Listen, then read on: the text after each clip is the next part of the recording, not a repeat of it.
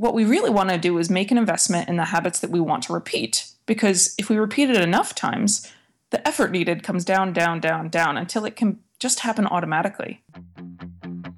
Welcome. You're on air with Ella, where we share simple strategies and truths from people who are doing something better than we are.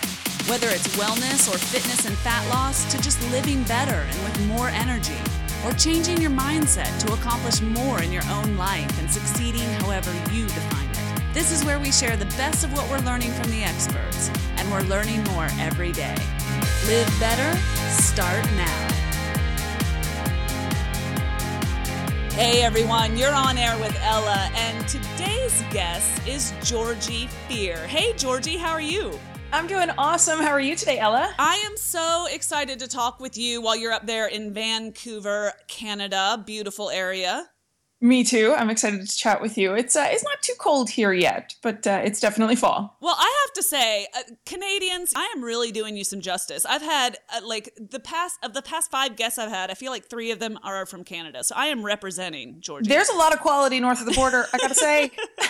All right, so let's hear from you, Canada, please. A little love. Okay, so Georgie, I'm so excited to talk with you today, but I have to tell you first, the reason I reached out to you is because I've had a couple of listeners ask for you. Yes, that's awesome. and I think it's super cool that you listen to your listeners and what they want. Oh my gosh, I can't live without them. Like it a lot of times they're so great. They'll leave a rating and review in iTunes or Stitcher and they'll ask for guests in the rating and review, thereby killing two birds with one stone. And those guys get bumped to the head of the queue because I love them. So I really appreciate them. But they brought you to me. And here's my confession, Georgie. I'm sort of embarrassed by this, but That's okay. You can tell me. It's all right. no one's listening. I'm going to tell you.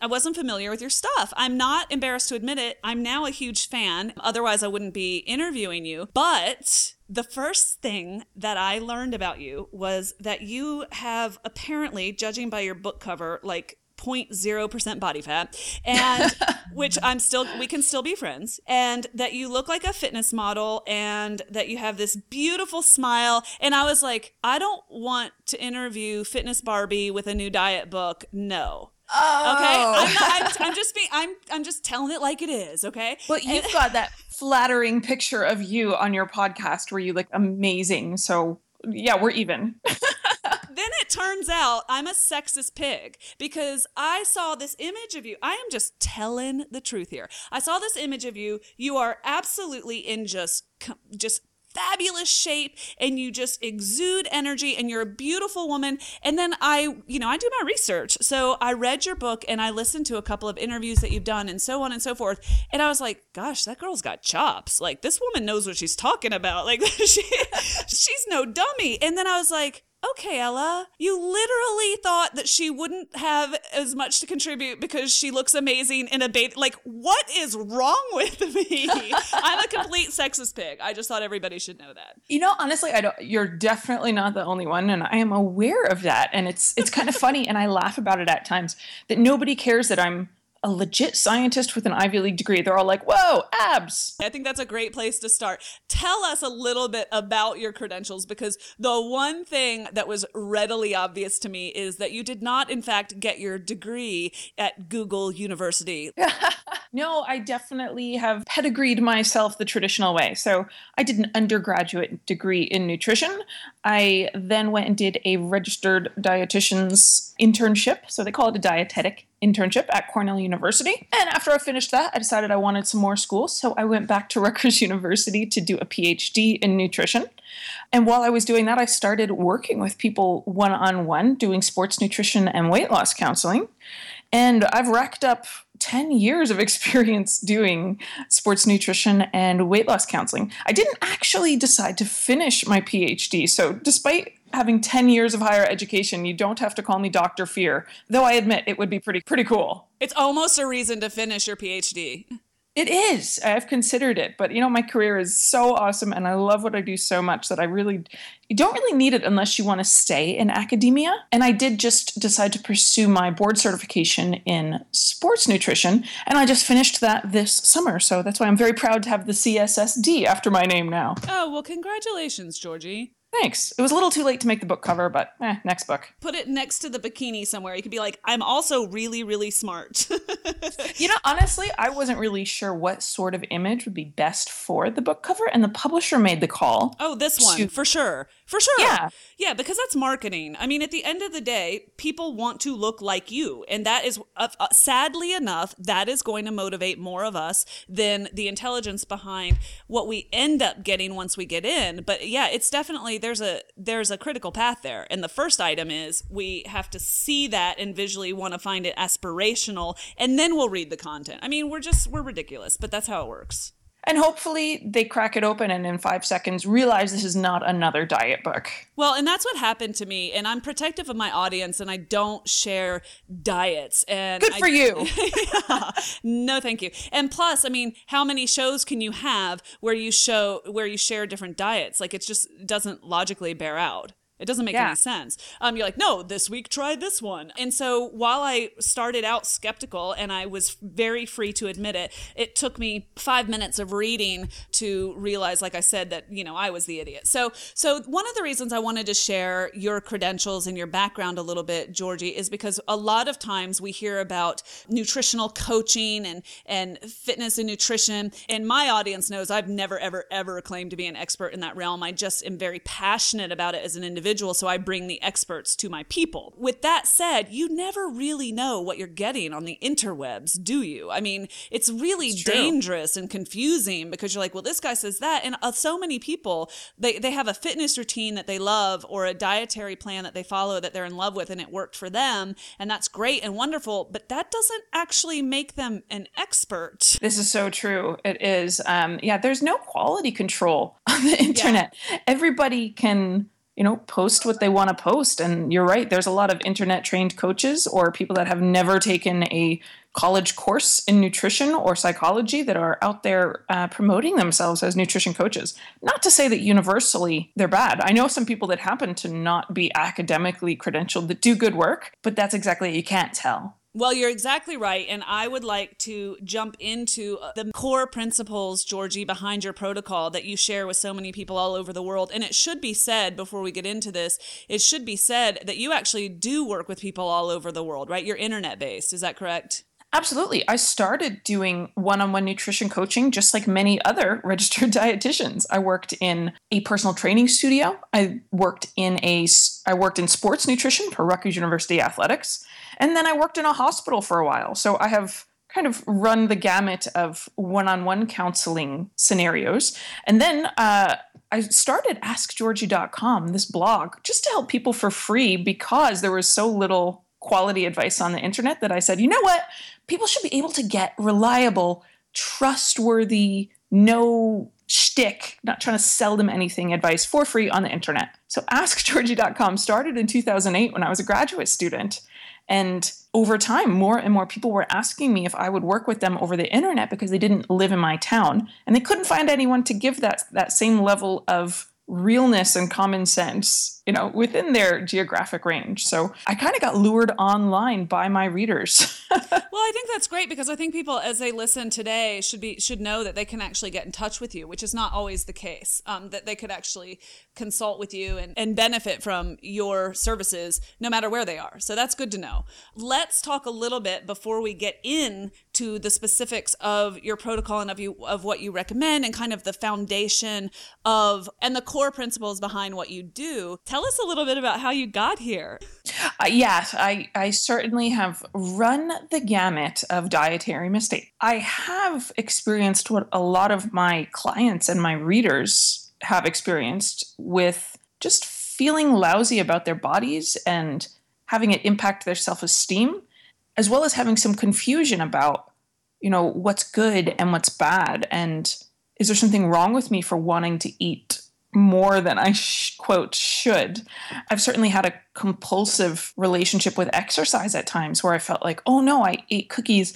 I better go to the gym tomorrow and work out extra hard. And I don't even think that's too rare in this day and age. I think it's almost the standard North American women, you know, mindset that gets, you know, dispensed to us all that we should be a little worried about the things that we eat and our bodies and worry about how much exercise we're doing and for me to to develop the lean habits system that we now use with our clients and as it appears in the book it took a lot of trial and error with you know different types of more restrictive strategies and finding out that they just don't stick long term. You know i got as tired of trying things and finding that they were unsustainable as every other you know woman out there and some men. You know you try counting calories and then it's just too much work and you you kind of want your life back. Or you try weighing things out and you realize it's just taking so much time and effort um, you know avoiding food groups. I broke up with peanut butter for a year. That is desperation. That's my favorite food. And so for me i i think it really helps me relate to the reader and relate to my clients to say hey i've been there. I have wanted to lose weight but not wanted to diet anymore. And you don't have to choose between a healthy body weight and a life without dieting. You cannot diet and still be at a healthy body weight. So that's what I'm excited to tell people about. Okay, so we agree that diets are stupid and they don't work. And some of the other things that you're saying is they generally are just, they decrease your quality of life so much that you don't want to stick with it. Or another point that I know you fundamentally believe in is that they just, they demand too much change all at once. Yeah, it makes it incredibly difficult when you're trying to change everything about not only what you eat, but also your food routines when you cook, when you shop, what you shop for and cook. Um, it tends to take so much mental energy that it's just not sustainable if we want to live a full life complete with a job and friends and you know other productive things that we're doing. I think so many people can relate to this because we're like, oh, I'm going to kill it. I'm going to go do this. All of a sudden, I'm paleo or I'm a meal prepper or whatever, whatever it is, whatever diet program you put yourself on or whatever new thing that you embrace. And it requires a huge amount of energy, which you might have at the outset, but wow, we can run out of steam quickly, can't we? Yeah. If something's going to last for your lifetime, it has to work on the bad days. You have to be able to do it on the days when you have significant personal drama. Well, so what you said to me that made really, really good sense to me was you said instead of focusing on your weight and whether it's changing or not, that you recommend focusing on the behaviors you are working on and doing those as consistently as possible. Like that's the magic sauce, right? Yeah, it really is. You know, I think a lot of us can relate to that kind of cyclical routine of wake up, step on the scale, all of a sudden feel good or bad about our day, and it hasn't even started yet. That actually can be detrimental when we're trying to lose weight because if we wake up and the scale says we're up, we feel disheartened. We feel like we're failing. We it's a major hit to our confidence, which makes it harder to eat well when you're feeling low confidence. And if we wake up and the scale's down, that can actually have a bit of a tricky interaction too with our mindset because we feel like well, I can probably get away with a couple extra pretzels today. And then we start not sticking to our behaviors as consistently as we'd like to, and we halt our progress before it develops any momentum. And so we just end up staying the same weight for weighing ourselves all the time. Does that sound familiar? Yeah, I mean, I don't know about you, but my cycle looks something like, oh, you know, life gets difficult or out of control or whatever for whatever reason. And so it starts showing up in my eating habits. And of course, you're not sleeping as much, which makes you resort to sugar, comfort foods faster, right? More readily. And then you eat, and then you're like, oh, I shouldn't be eating this, so I should exercise. And then maybe you don't. So you're focused on what you just put in your mouth the next time. And it's like this vicious cycle. For me, I'm never focused on the scale because I don't use one, but I'm focused on the food. And so what I and what I did with that piece of insight from you is I was like, I need to stop focusing on the food and really pay attention to the habit, like the behavior. So if I can pay attention to my behaviors instead of my calories or my macros or this or that or I ate too many carbs and really look at the behaviors. That was a major epiphany for me. I don't know if it will have the same impact on somebody else that might be listening right now. I hope so. I sure hope so. And it's it's so easy to focus on the here and now. What do I feel about that last thing that I ate? But if we're thinking about it in the context of habits, what we really want to do is make an investment in the habits that we want to repeat because if we repeat it enough times, the effort needed comes down, down, down, down until it can just happen automatically. Well, I have spoken before about uh, Gretchen Rubin's book called Better Than Before, and we interviewed her, and it's all about how different people form habits and keep habits. So I love that we're able to follow up that discussion with your book on lean habits. So let's connect the dots now between how you get from, okay, so we agree that the diet model is broken. How did you develop a protocol and everything that you do based around habits like how did you come up with these and and sort of what's the story there? Well it started quite a bit with my clients. You know i had you know had a f- education in nutrition. I was working with people. And it came to be that the single clearest obstacle that people report uh, that they struggle with during weight loss is hunger. It's appetite. And so my husband, as some people know and some people don't know, but I'm going to fill you in here. My husband is a brilliant nutrition coach. And we actually got together and we have these wonderful nutrition discussions at home all the time. Sometimes I think if we recorded them, people would love to hear them. What's his uh, name, Georgie? My husband's name is Roland Fisher. Got it. And uh, he's actually the reason I'm in Canada. I was living in Colorado when I met him, and he is definitely worth moving to another country for. so Roland and I, we kind of talked about like what would our mission be if we wanted to make the best system possible. We wanted to make getting into a calorie deficit as comfortable as we could. And that was like our mission statement. And so we looked at what makes it comfortable or what makes it uncomfortable. So we wanted to look at research. You know, I'm a nerd. I wanted to see what scientists had found makes it comfortable to lose weight or not comfortable to lose weight. And so that led me to look at, you know, what type of meal patterns work does eating lots of small meals work better? Does eating more or less protein work better? Does eating more or less fat work better? And just a secret from my past, I actually did a lot of research during my unfinished PhD years on how the brain regulates the amount of food that we take in. And I learned a lot about, you know, actually what we put on our plates and how we time our meals can help us feel more full. So I started writing that up into uh, articles and eventually sandwiched them all together into a complete system. And I've been using it with people for years now, and it keeps getting refined. But I am just pleased as punch with how this type of system works with people. You know, um, my clients have to invest more patience than if they're doing a fad diet. You know, let's be clear on that. This is not going to result in losing 10 pounds by the end of the week. However, when you look at it long term, people are comfortable. People enjoy the process. You know, they're not miserable people on a diet. And after they reach their goals, they just cruise. They're done with that cycle. They move on to exploring a new career, exploring a new hobby. And that's so fulfilling as a coach. I can't even tell you. Once you make something a habit, it requires so much less mental energy, doesn't it?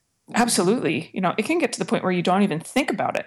I tell uh, a story in my book that when you get used to only eating when you're hungry, of course, there's the initial investment of, Am I hungry? No. Okay, let me not eat, even though it was my instinct to do so.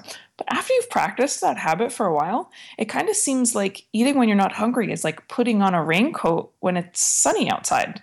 It's just not something that occurs to you to do. And how much easier is life when it doesn't occur to you to eat unless you're hungry? It just, everything gets easier. I wouldn't know.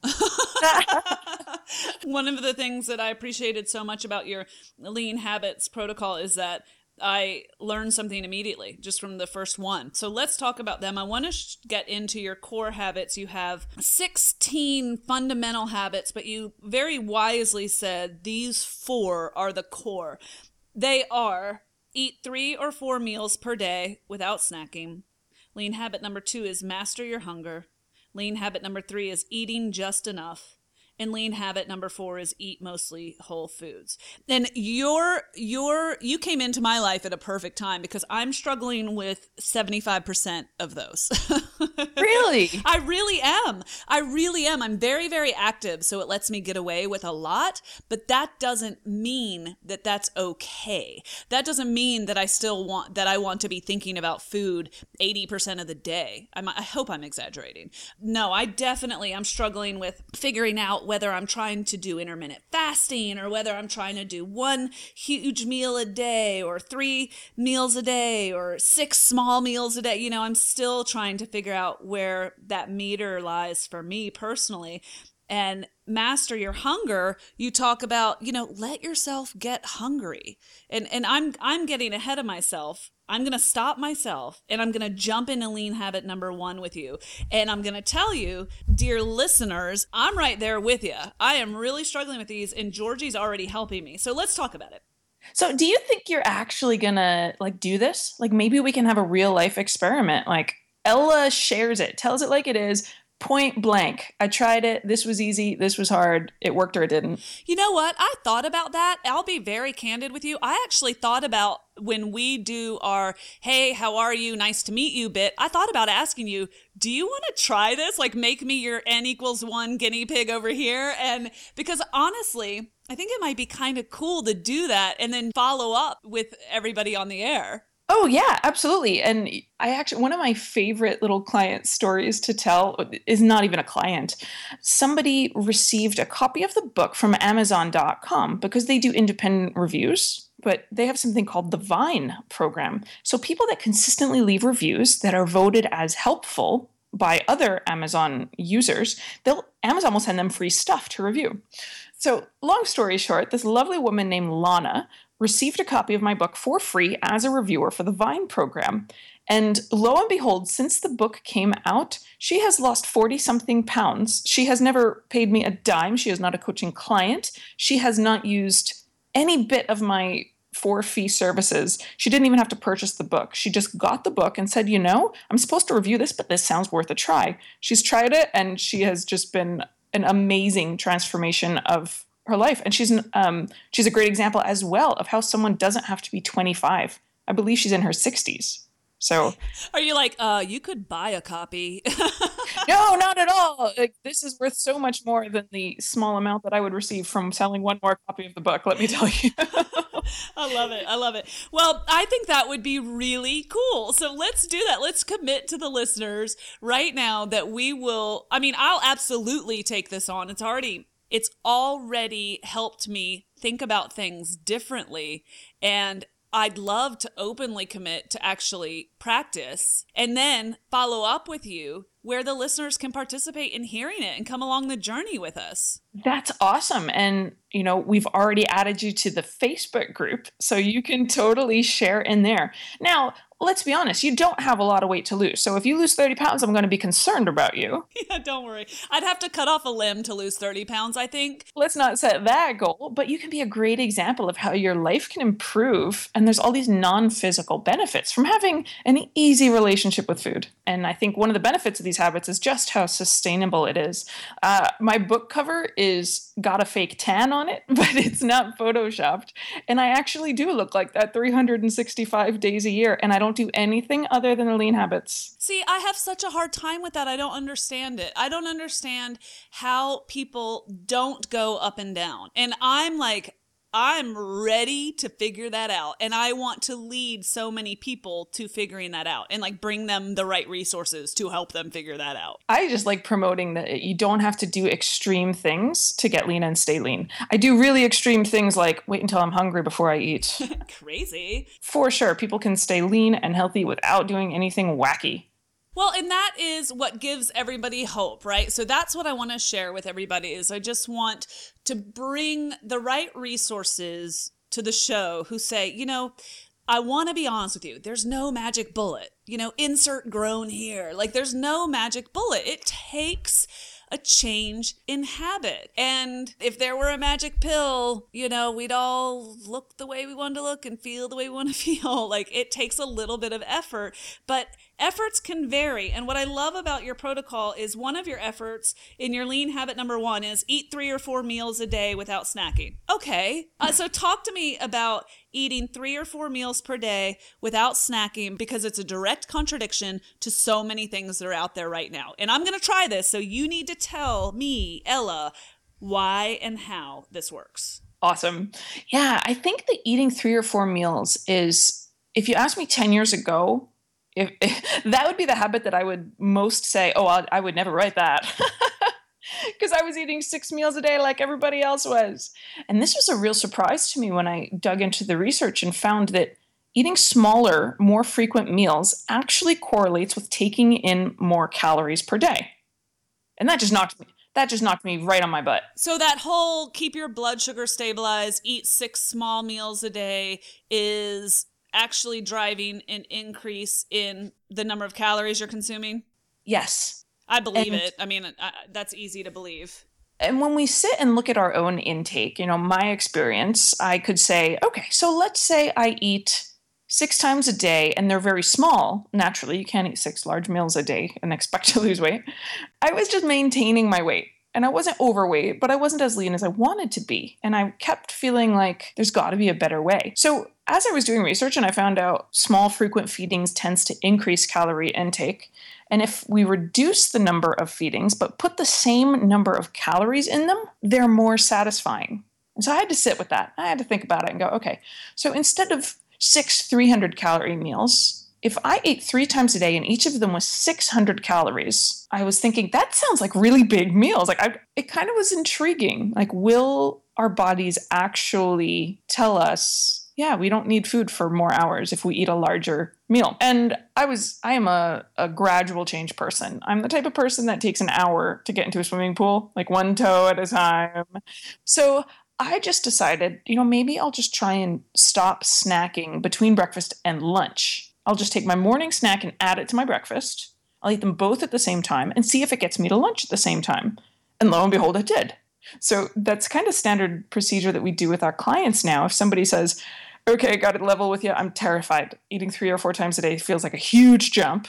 We just break it down. Okay, no huge jumps here. We don't want anybody feeling scared. All we're going to do is take your morning snack and add it to your breakfast and see if you can get to lunch, just eating both of them at the same time. By and large, people start doing that and they realize, hey, this is kind of cool because I have a lot more time in my day when there's more hours between meals where I'm not feeling hungry. And it is more satisfying to eat the same level of calories, which naturally trans- translates into well, if I want to eat 100 or 200 calories less, now I feel like it's feasible. When I was eating six small meals a day, the idea of eating one bite less at any of them made me want to cry. So you're saying take that mid morning thing that some people do, I do, and combine it with breakfast or lunch? Yeah, get uh, a satisfying breakfast. A lot of people they eat a pretty small breakfast and that's why they need that mid-morning snack. So I say start the day getting satisfied and then you're at liberty for 4 hours or more without feeling hungry. You've got energy. You can do your job. You can do your sport. You can take care of your kids. Um, and then when you get to lunchtime, you'll be hungry. And so you'll eat a satisfying lunch. And then similarly, you can get more hours without necessarily needing an afternoon snack.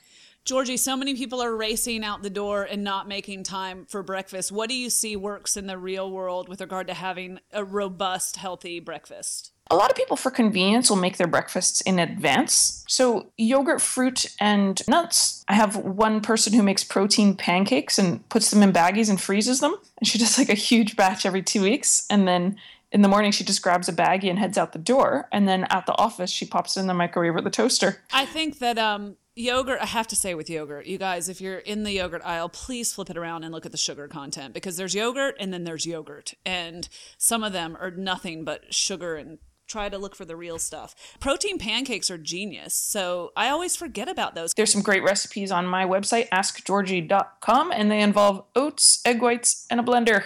And I have a couple recipes that just are like banana based and some protein powder. I'll link to your your protein pancakes and I'll throw a couple recipes on the site um, because I it never even occurred to me to make those the night before. P.S. That's the other thing. I mean, my son he makes this now himself, which is just amazing because when I was his age, I would pour like whatever box of cereal happened to be on the table into a bowl, and that was my breakfast every day of my life. I think he comes down in the morning and he makes himself an egg and he puts some spinach in there and, he, and sometimes he'll put like a dash of cheese and salsa on top. he's not oh, normal. Oh yeah. Okay, he's 14 and he's been doing this for about three years. And he makes himself a hot breakfast and he eats it. And I think the whole process takes eight minutes from the stove to the plate going in the dishwasher. That's awesome. We exaggerate the effort that having a hot breakfast requires. You know, I make an omelet every morning and I have the luxury of working at home, but I did it when I was in high school. I was well fueled for my day. okay, so three to four meals a day without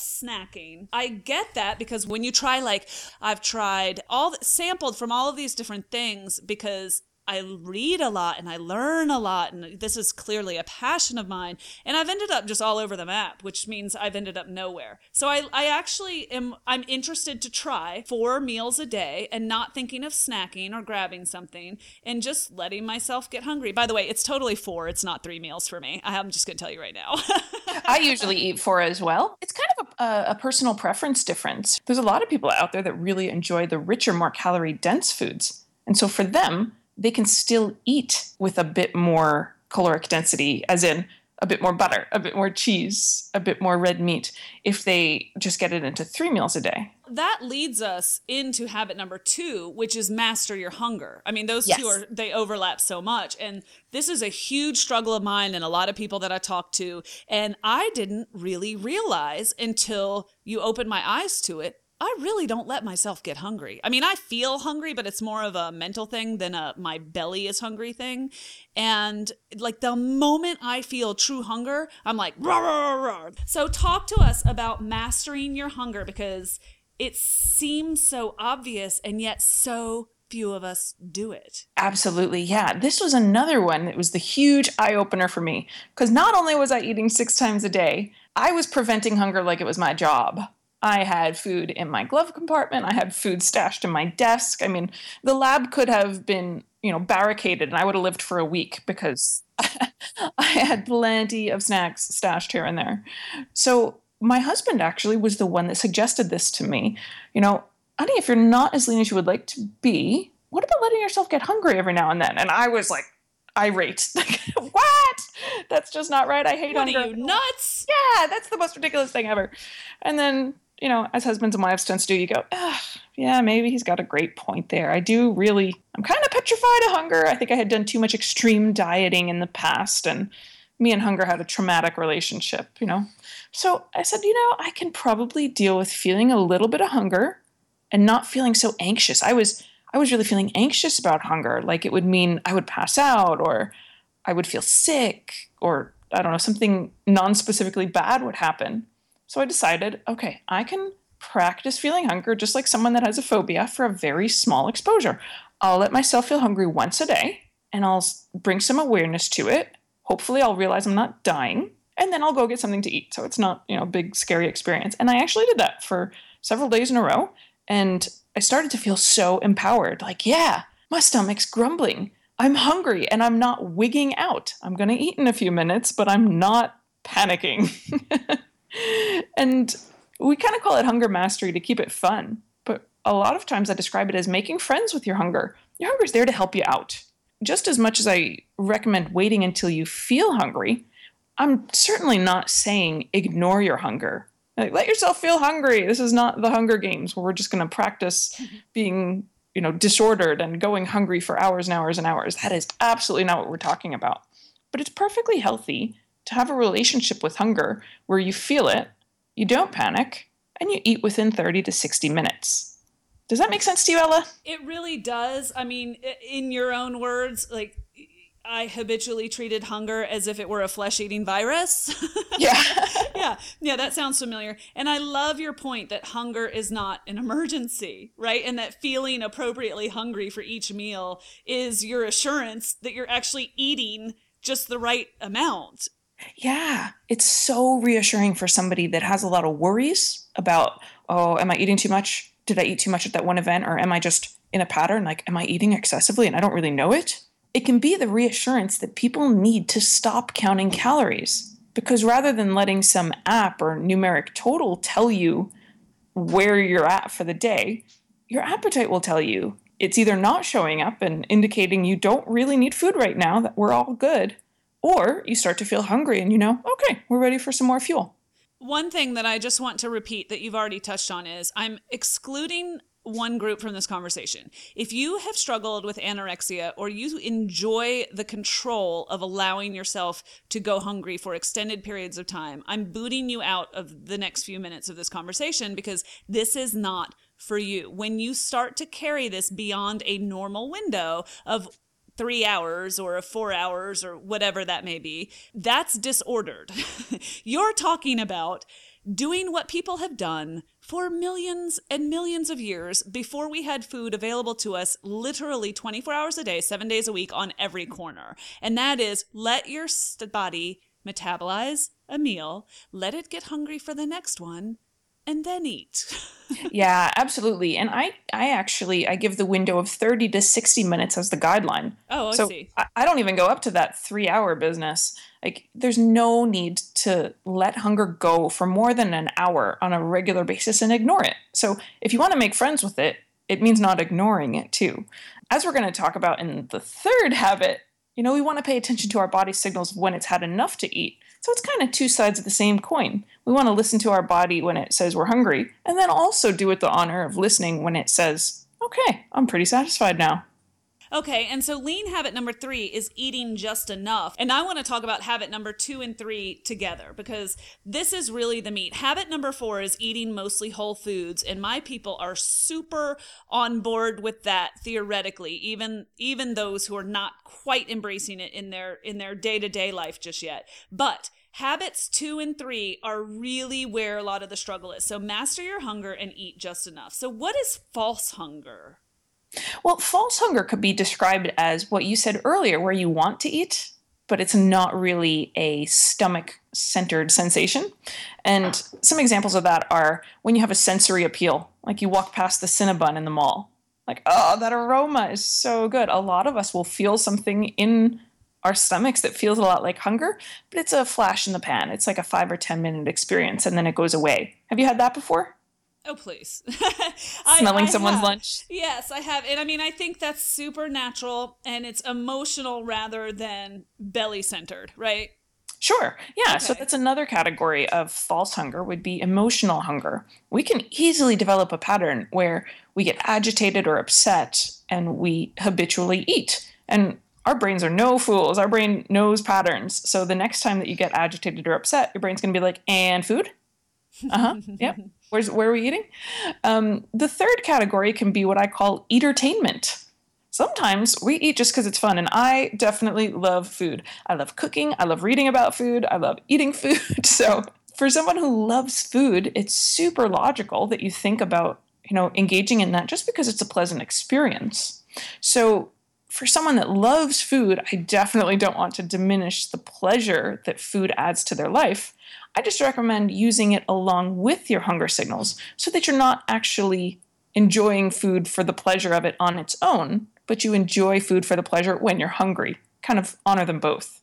So if entertainment is what you how you describe eating to alleviate or prevent boredom or to entertain yourselves or be social. What is procrastinate how do you say it? Procrastinating. Procrastinating. I love this. Procrastinating is eating so we can avoid doing another task I have three companies. I have three LLCs. And oh, wow. when my taxes were due, oh, honey, I think I gained like three pounds.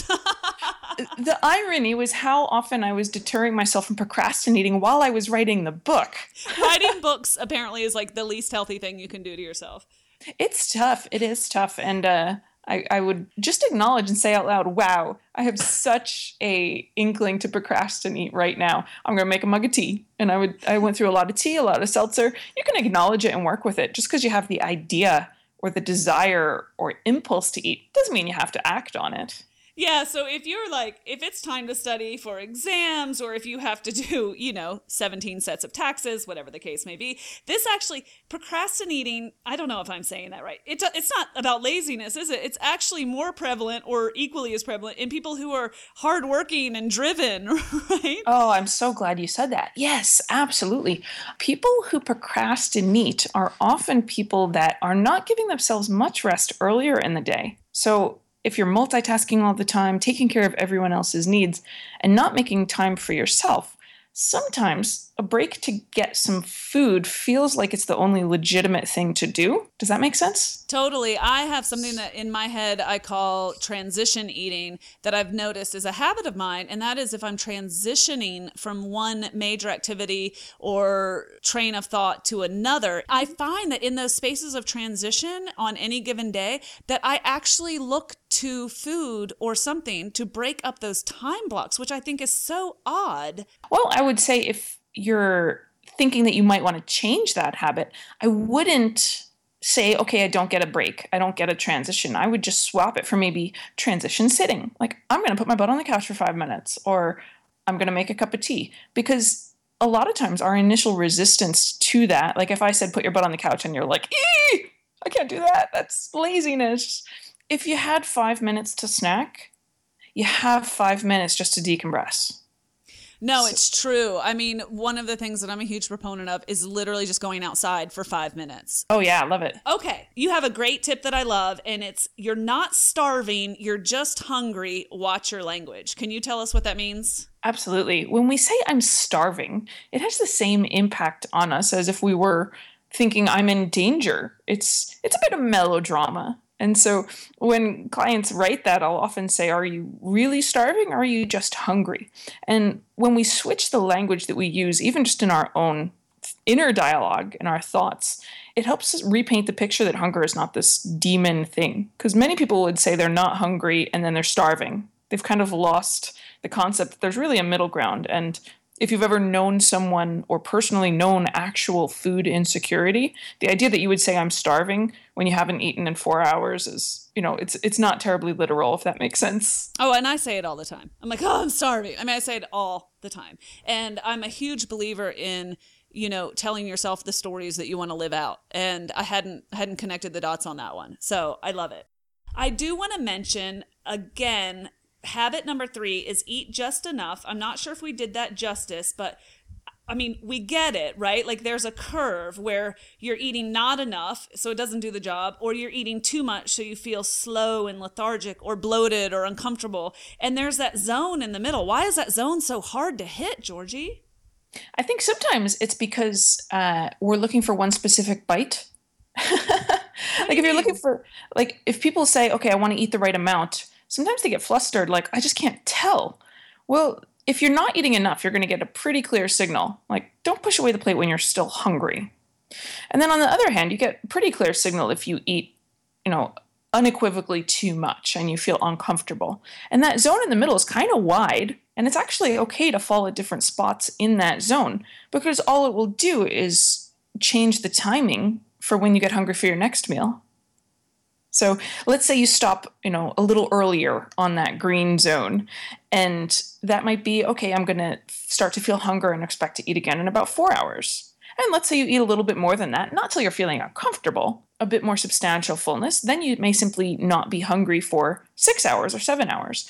You can get used to what your own pattern is, and there's no right or wrong, again, because we're looking for three or four meals a day. There's some flexibility I, I hate when people feel like one false move and they're going to ruin their nutrition because it's you're really not that fragile or delicate. I think if people are interested and they investigate, you know, looking into the system to see if it's something that appeals to them, that's the biggest tip I can give. Think about it as practice. Show up as a beginner, which means you're not skilled, you're going to make mistakes, and that's totally okay. That's why we practice. You're going to get better at it. If you haven't practiced making friends with hunger, it's going to take some time to have it get easier. And so allow yourself to be bad at the stuff when you first start practicing. You're going to learn.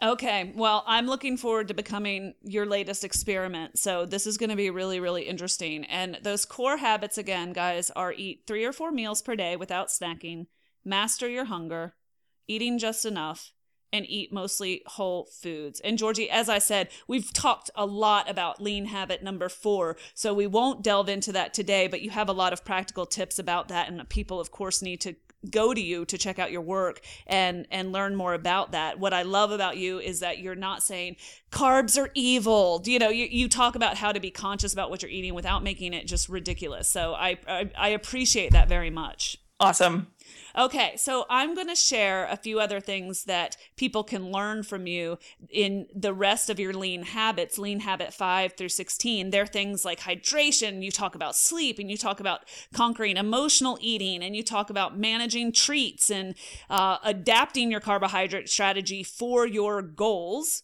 and then eating the right amount of fat. And so you get into all of these things that that Ella Nation is completely on board with and wants to learn more about. So, guys, check out Georgie at askgeorgie.com, where she has so many resources and a huge following. And join me in her Facebook group because I literally signed on today. And that Facebook group can be found at what is it, Lean Habits Community, I think. You got it. It's Yeah. a Lean Habits community. No worries. We'll make it easy. So that sounds great. Everybody can get in there with me and go on this journey with me. It should be fun.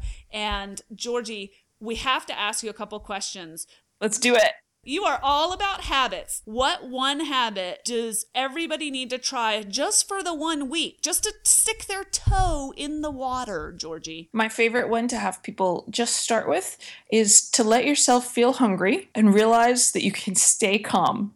You feel it for even just two or three minutes and then go about eating your meal. And I think it, you'll find it's really empowering to realize that uh, it is not the boss of you. It is not a flesh eating virus. Yes, no one dies because they get a little hungry. Part of me is like, are you sure?